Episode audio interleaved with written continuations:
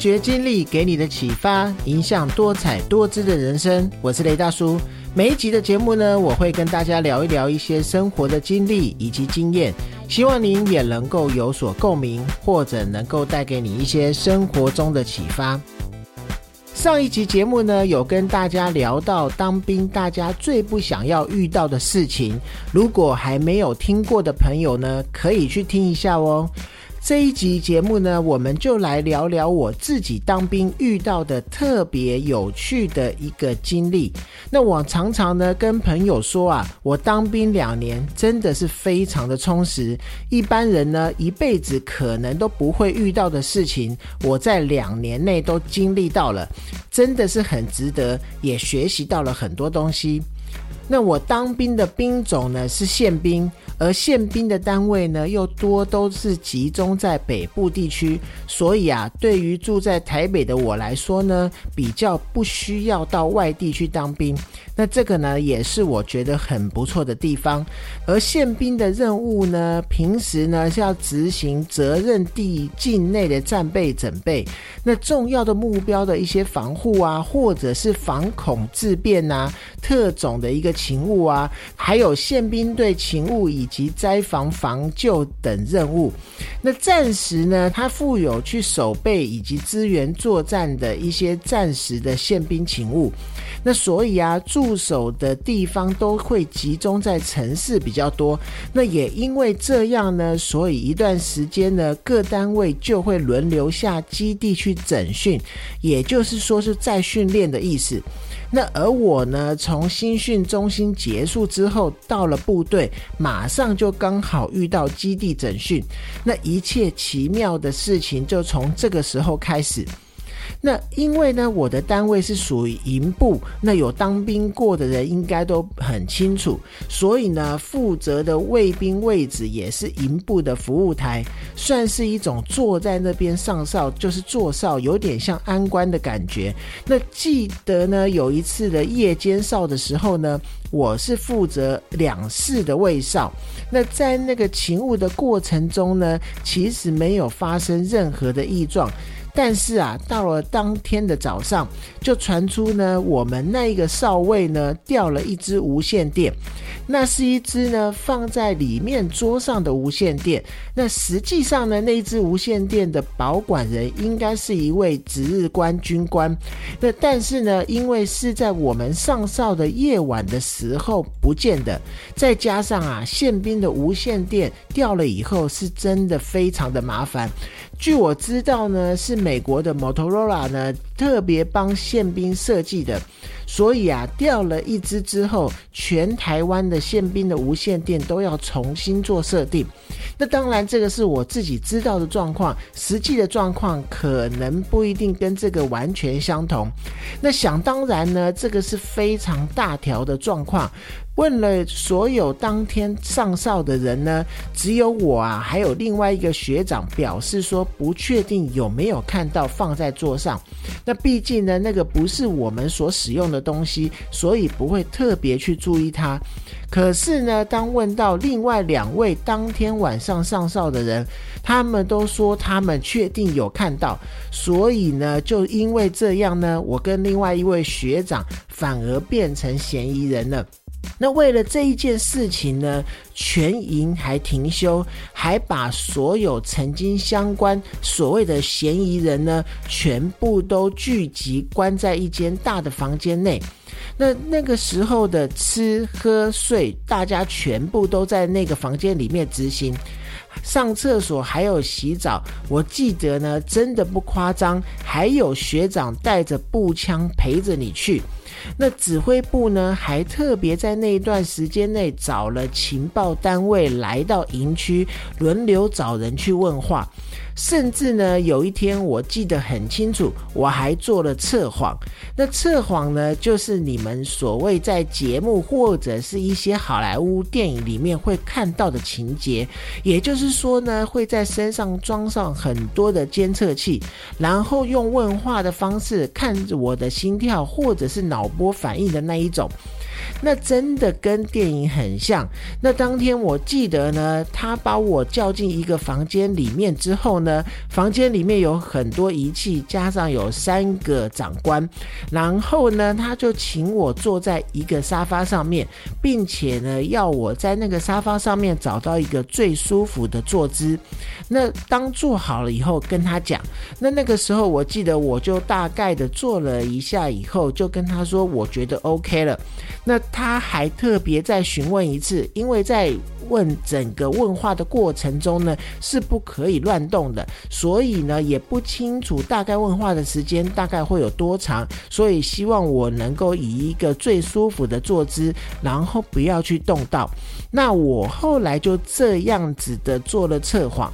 那记得当时的过程，其实他就是同时一直问你很多一模一样的问题，问了三遍还是四遍。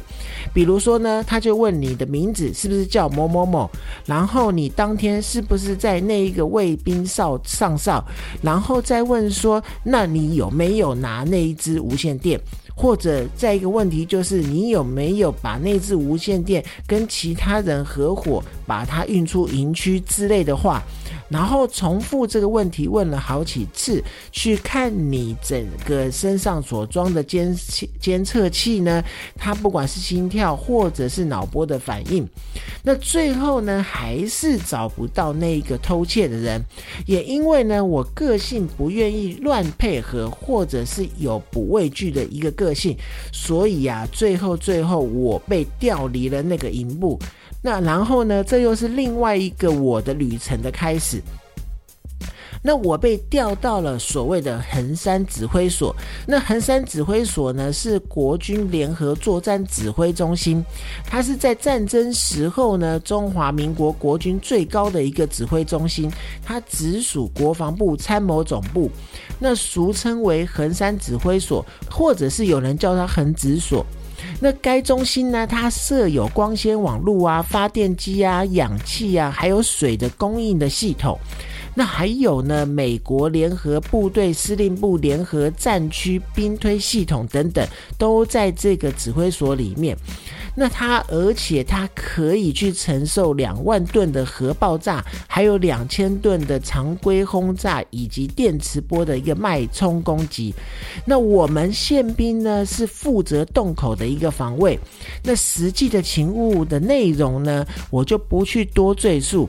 那但是呢，在山洞里面站哨的一个经历呢，真的是非常的特别。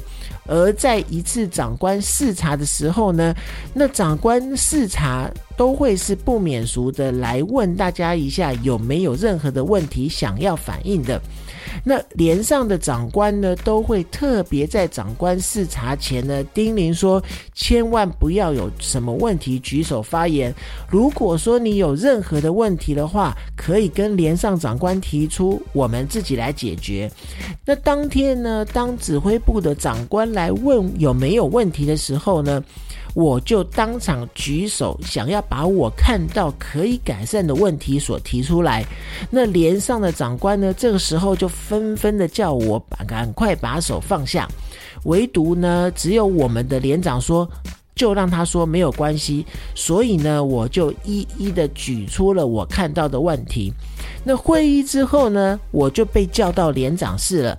那我抱着呢非常害怕的心情进到连长室，毕竟呢，我调到这个单位也不过短短的一个礼拜左右。但是呢，我又觉得我心里有一种理直气壮的一种心态，因为就是要来问我们问题，为什么我不可以把问题给说出来？所以呢，进了连长室之后呢，又是开始了我另外一段的一个奇妙旅程。那连长呢，他就跟我说，他观察了我一个礼拜，发现呢，我是一个什么都不怕，而且遇到问题就会想办法解决的人，还说呢，跟他的年轻时候很像，因此呢，他决定要派我去当时连部负责驻守的一个单位。就是和平新村，他要要我去担任当时参谋总长罗本利四星上将的一个随身护卫，还要让我升为士官，而且啊，要我去担任那个地方的一个副主官。那和平新村呢，是一个住的二十六位三星上将以上的将官的地方，所以啊，里面的有各种军种的勤务兵或者是驾驶兵，还有一个班的宪兵呢，是负责门禁的安全。在那里呢，你每一位宪兵呢，都必须要背熟每一台进出的车辆的车号啊，还有所有在那里住户的人员。如果啊不是住户，一律要拦下来。而我呢是负责参谋首长居家时的一个护卫，只要呢他出门在家附近，我都必须要跟在他还有参谋的后面，然后随时注意周遭的状况。后来呢？我记得那时候有一个社会事件，有政府官员被枪杀，所以呢，又多了宪兵特种部队的人来跟我一起护卫。所以啊，当兵的那一段期间呢，也让我认识了很多特种部队的学长。那有时候呢，也会跟着他们一起去体育场运动训练，然后更从他们身上学到了很多东西。记得呢，有一次有一位士官长跟我说，我的工作其实非常的重要，而且非常的危险。如果说呢，参谋总长因此受了什么伤的话，那我就真的是有当不完的兵了。